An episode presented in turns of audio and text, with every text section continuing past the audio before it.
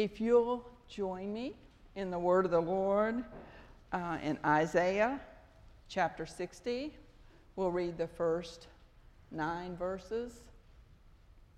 And if you're able, would you stand with me in honor of the reading of God's word? Arise, shine, for your light has come, and the glory of the Lord has risen upon you. For behold, darkness shall cover the earth, and thick darkness the peoples. But the Lord will arise upon you, and his glory will be seen upon you. And nations shall come to your light, and kings to the brightness of your rising. Lift up your eyes all around and see. They all gather together, they come to you. Your sons shall come from afar, and your daughters shall be carried on the hip. Then you shall see and be radiant, your heart shall thrill and exult, because the abundance of the sea shall be turned to you. The wealth of nations shall come to you. A multitude of camels shall cover you, the young camels of Midian and Ephah. All those from Sheba shall come. They shall bring gold and frankincense and shall bring good news, the praises of the Lord. All the flocks of Kedar shall be gathered to you. The rams of Nebaioth shall minister to you. They shall come up with acceptance on my altar, and I will beautify my beautiful house. Who are these that fly like a cloud and like doves to their windows? For the coastlands shall hope for me, the ships of Tarshish first to bring your children from afar, their silver and gold with them, for the name of the Lord your God and for the Holy One of Israel, because he has made you beautiful. This is the word of the Lord.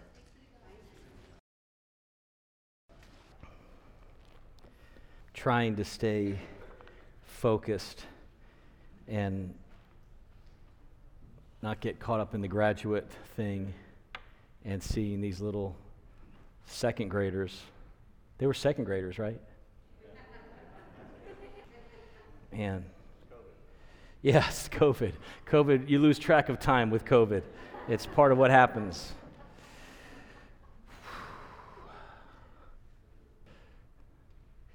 So today I, I want to talk to you about attraction and about the power of things that bring us under their spell. Beauty and glory and fame that pulls on you. Um, I'll give you a couple of examples. So, today, as we speak, down at Kiawah Island, the PGA Championship is being played, and people are pulling for lefty Phil Mickelson, hoping that a 50 year old will win a major. And all God's people said, Amen. So, so, so a sea of people will literally follow Phil around all day today, hoping to be on the front of the line right there. And he comes by and, Phil, go get him, Phil. Get a fist bump, touch him. Just, you know, you can see it on TV, everybody trying to high five him. and he's just walking, trying to stay concentrated. But everybody just wants to touch. They want to touch greatness. They want to touch fame and glory embodied in a person. Full disclosure, I didn't say this in the first service. I would be there doing that. like, I'm not that spiritual. I'd be like, give me some of that, Phil. Um, some of us are powerfully drawn into social media.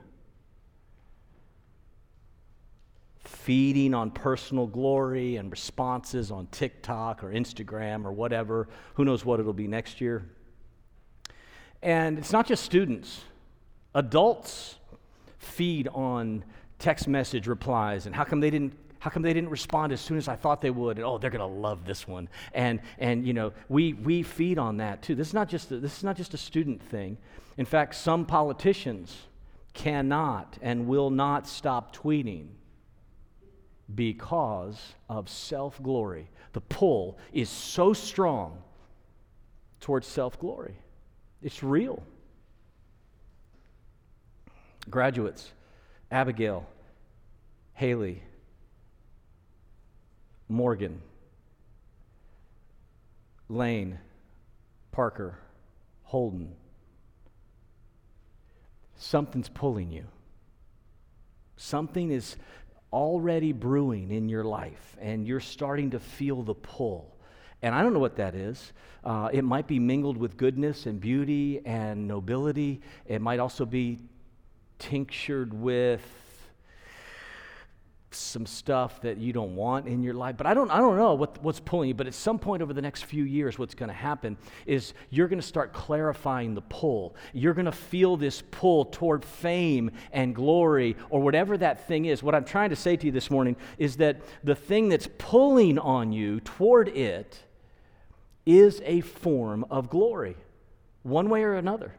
It's some kind of glory. The person or place or thing or vision or dream of what you want in life. It's pulling you. What I want you to understand is that that's what the Bible is referring to often, not always, when it talks about the weightiness of God's glory, of the gravity and substance and power of God. See, what we learn from the Bible is that all glory is not good glory. Right? There is a, a glory of man. Psalm 8 describes it beautifully. As a glory of man, God has crowned us with glory and honor. There is a, a dignity and glory and honor of man. But there's also a worldly glory that's interlaced with pride and corruption and self interest. And look at me. And then there's just outright, unmitigated self exaltation, which every one of us are tempted toward.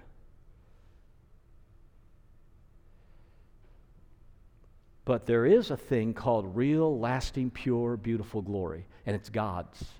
He owns it, He possesses it, He dispenses it, it comes back to Him. And when the world is right, and good and beautiful, it sends that glory back to God. It never seeks to possess God's glory. That's what's wrong with the world. It seeks to possess and separate itself from God in its own glory. Isaiah 60, check this out. Isaiah 60 is about the glory of God, the pull, the weight, the attraction of God on the whole world, a powerful, life giving glory and influence. So, there are four things that I want to talk about that make the city of God the greatest attraction of all time. So, we're thinking about the theme, the city of God, and its pull, its glorious, beautiful pull on the whole world. Here, here's the first thing that makes the city of God so powerfully attractive the glory of her prince. Verses 1, 2, and 3. Arise, shine, for your light has come, and the glory of God has risen upon you.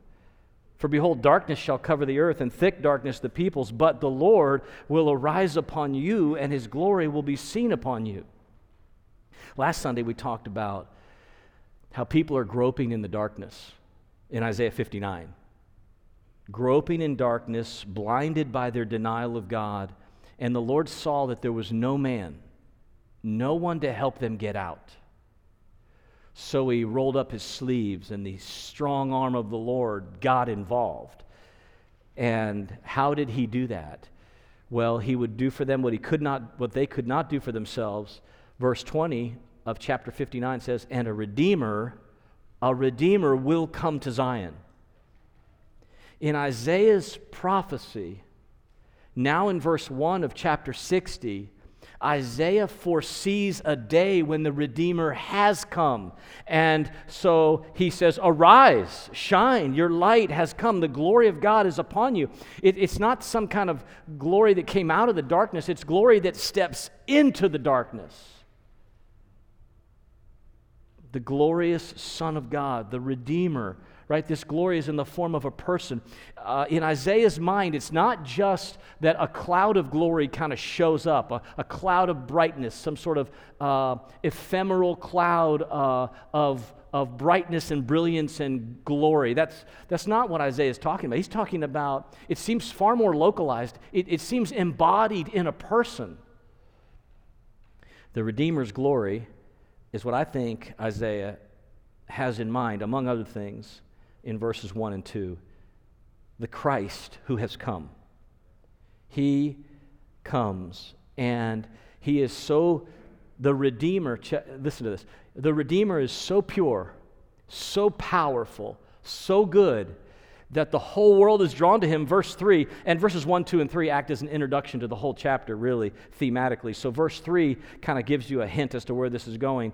Even Kings will come and be drawn to his power and glory. Nations will come to your light, verse 3.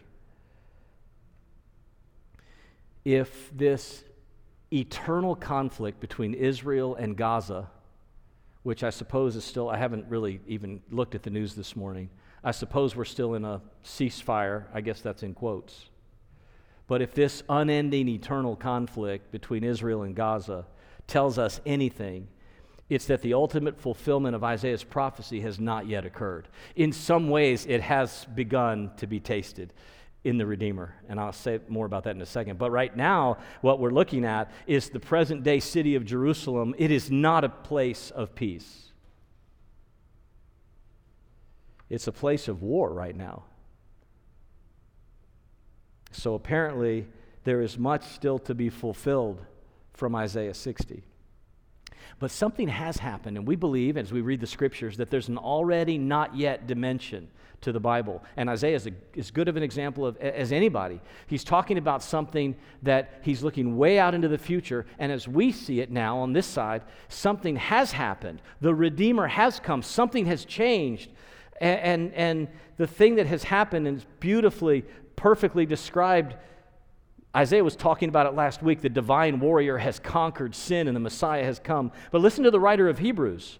Here's what the writer of Hebrews says To all those of you on this side of Christ, the Redeemer has come and you have trusted in Christ. Listen to this Hebrews chapter 12. But you have come, chapter 12, verse 22, you've come to Mount Zion. If you have trusted Christ, you've entered the city of God. But you have come to Mount Zion, to the city of the living God, the heavenly Jerusalem, to the innumerable uh, festal gathering. There's people everywhere. And to the assembly of the firstborn who are enrolled in heaven, and to God,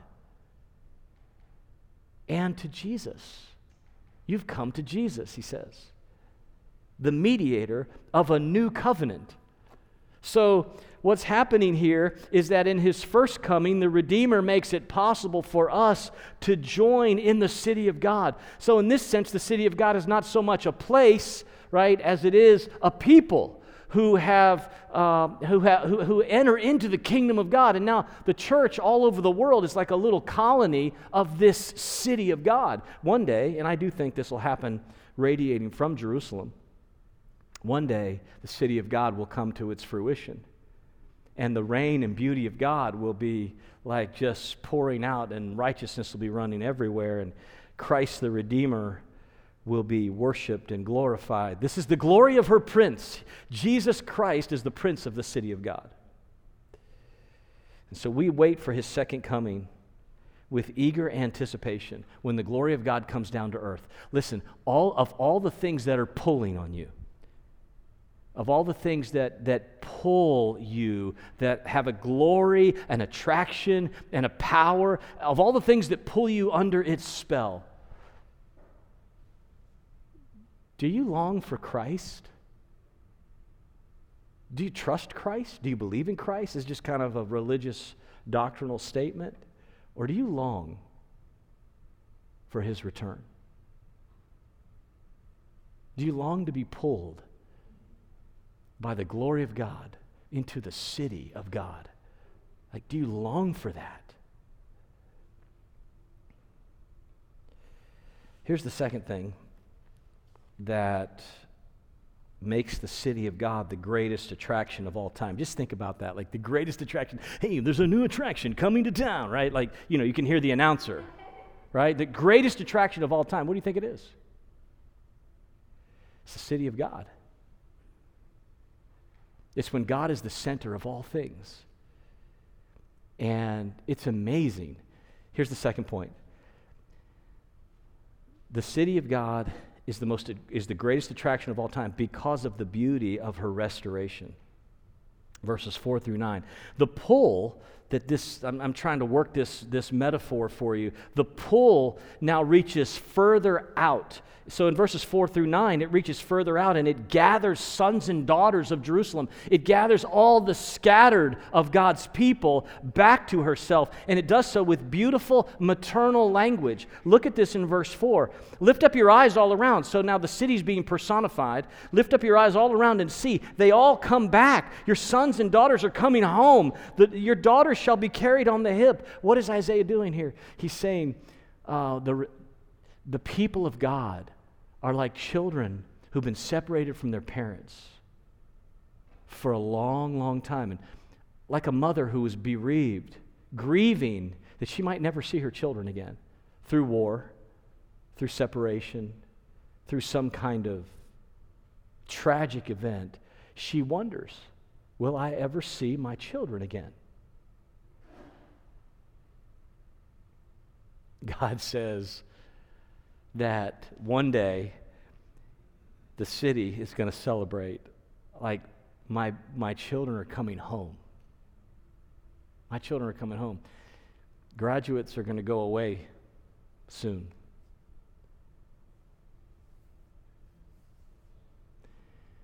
And then they're going to come home at some point. And you're going to say, I cannot wait to see you this weekend. Listen to what the Word of God says about God's people who've been scattered. Listen to what the Word of God says about this thing He's building, about with people all over the world. There is coming a day when I cannot wait to see you again. I'm bringing you back to myself. There's this glorious restoration going on. So, translated, that means God's plan will not be thwarted, it's happening. Beautifully so. Here's the second part of this restoration the nations take all of their cultural variety and influence and beauty and feed it back into the center, which is the city of God. Verses 5 through 7. Then you shall see and be radiant and your heart will thrill and exult because the abundance of the sea will be turned to you. Uh, that means the shipping lanes will all come back here. All the commerce and trade and, and, productivity of the world will flow toward Jerusalem. The wealth of the nations will come to you. Verse 6 A multitude of camels will be yours, and they will bring, look at 6, the second half of 6. They'll bring gold and frankincense and unusual expression for the Old Testament they will bring good news. That is loaded with implications. That's loaded with theology. They will bring good news, the praises of the Lord. What that means is the nations have embraced the gospel. They embrace the good news, and it's recirculating. And the good news of the Redeemer is being uh, just deepened and restored. And verse 7 all the flocks and look at this, and I will beautify my beautiful house. I love this. He's not just talking about a house, he's talking about a people. He's not just talking about a people, he's talking about a city. A flourishing cultural center where the gospel has brought the whole world together. What's really happening here, contrary to popular belief, is that there's one true and living God and people are, are embracing that and, and submitting themselves to it under the Messiah. There are not many religions that lead to God. We don't affirm or teach or hint at universalism. There's one true and living God, and there's one God who's making a people for himself through one Redeemer, and that is Christ. God is making, one author wrote this God is making one people for himself who will live under the reign of the Redeemer and become the predominant beautiful culture and people of the whole world, all for God's glory all over the earth. Isaiah is talking about a day when heaven comes down to earth. That does sound, I mean, that does sound more fun than all of us getting little instruments and being cherubs and sort of floating in heaven forever, don't you think? Like, it's going to be amazing when heaven comes down to earth and this whole world is flourishing and delightful and happy and beautiful. And Isaiah is foreshadowing that day. He's talking about that day. He's talking about the beauty of God restoring people to himself and the earth and the whole cosmos, like the whole world, to his original intent. Oh, and it was very good. And it was very good, all of creation. That's what's coming back. It's beautiful. Here's a third point. Verses 10 through 14 talk about the humility of her enemies. The city of God is marked by the humility of her enemies. The sons of those who afflicted you, I'm in, uh, let's start in verse 10. Back, back to verse 10. Foreigners shall build up your walls, and their kings will minister to you. For in my wrath I struck you, but now in my favor I've had mercy on you. By the way, that's just a shortcut on the book of Isaiah. That's like, that's the book of Isaiah in a half of a verse. In my wrath I struck you, I chastised you, I judged you, but in my favor I have now shown you mercy. And it ends with mercy, it ends with hope. Your gates shall be open continually, day and night they shall not be shut. You will not have to close your garage door at night ever again. Sometimes our garage door, no matter how hard I try, apparently opens in the middle of the night. I look forward to the day when I don't even have to close it. Don't you? You can look forward to the day when you can leave your key in your motorcycle, your key in your car, you can leave it, like you can share stuff with people. You look forward to the day when you can share your stuff with the whole world. There is coming a beautiful, amazing day when garage door openers are no longer needed. People will bring you wealth, the kings led in procession, the nation and kingdom that will not serve you will perish. They'll simply perish. Those nations will be utterly laid waste. The glory, verse 13 of Lebanon, shall come to you, the beautiful place of my sanctuary. I will make the place of my feet glorious. The sons of those who once afflicted you, verse 14, will come bending low in humility. All who despised you will bow down. Here it is. They will call you the city of God. They'll call you the city of the Lord because what I'm doing is making the world a better place from right here. It's going to be amazing. Now, as a church, we want to get in on that. We want to get in on that. We want, even in our coming days, in the immediate future, to taste what it would be like to bless the world and feel this beauty, renewing the earth, renewing the world. Then there's another section, one final section in verses 15 through the end of the chapter. And let, me just ask you to look for a second, because I'm doing all the talking here. So take a moment and look at your Bible. Get in, get, get in Bible study mode here and look at verses 15 and 16 and 17 and see if you can find a key theme. See if something stands out to you here. Look for the word forever in verse 15. It's also in verse 21. Back in verse 15, age to age.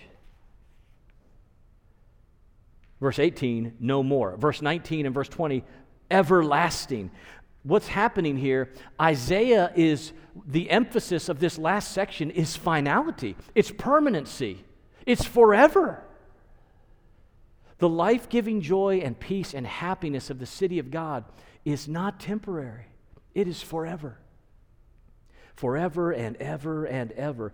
The, the, the gravitational pull, the deep, abiding, satisfying glory of God will last forever. Look, that's, that makes total sense, by the way, because that's what's underwriting all the goodness that even still exists in this world God's glory. You've never tasted anything good that didn't come from God. You've never seen anything beautiful that He didn't draw. You've never known in deep, loving relationship with someone true, unconditional love if it's not from God. He underwrites it all. That's why it's all going back to Him. And that's why it's forever. And that's why there's a permanency. Because the life giving joy, peace, and happiness of the city of God is God Himself. And that's what I want to close with verses 19 and 20. Guess what the greatest attraction of this city? Guess what the greatest of all attractions in the city is? It's not a new ride, it's not a thing we go do, although all these things will be happening. It's God Himself. Verses 19 and verse 20. God Himself. Look at this. And this is going to sound familiar to some of you. Um, verse 19 The sun shall be no more, your light by day. The sun will no more be your light by day, for, nor, nor brightness from the moon at night, but the Lord will be your everlasting light, and your God will be your glory. The sun shall no more go down, and the moon will not withdraw itself, for the Lord will be your everlasting light. God Himself is the greatest attraction. God is, the reason Isaiah is using this light language and this glory language is because God is weighty, and He's substantive, and He's life giving, and He pulls on us toward Him to be satisfied in Him. This is what the greatest attraction like, this is why you should not talk about wanting to go to heaven more than wanting to know Him and see Him. Like, He is the great, God is the greatest attraction in heaven. Heaven is where God is. He's the greatest of all attractions. He's the pull, He's the interest. And the sooner you and I grasp that God is the one underwriting all the beauty and glory of this world, the happier you will be. Graduates, as you listen, can I, can I talk to the graduates for just another minute before we wrap this up? As you go and start dreaming about your major or your vocation or what you're going to do and how you're going to make a difference in the world, please don't spend a decade or more trying to work your thing out and then invite God to bless it. Don't do that. Like, start right now. Start today saying, God, I, I don't know how you want to use my life, but I want you to be the center of it. And then when I go into my vocation, into the marketplace, into my calling, you be the center of that. And I won't live for money. I'm not going to live for position. I'm not going to live for power and influence. I'm going to live for Christ. Simply, humbly live for Christ. Be a faithful presence of Christ in a broken world. And then, God, you use me and you take me wherever you want me to go. Your kingdom come, your will be done on earth in this graduate as it is in heaven. And then you'll start to see, I promise you, the sooner you do this, the happier you will be. And you will start to see like light and glory exploding everywhere. You won't, instead of looking this way to see how you could make the most of yourself, you're going to start seeing God at work and His glory in a thousand, a million, a hundred million places. Don't spend a decade wasting your time on your personal glory. Just don't do it. Final word Revelation chapter 20 uh, 21.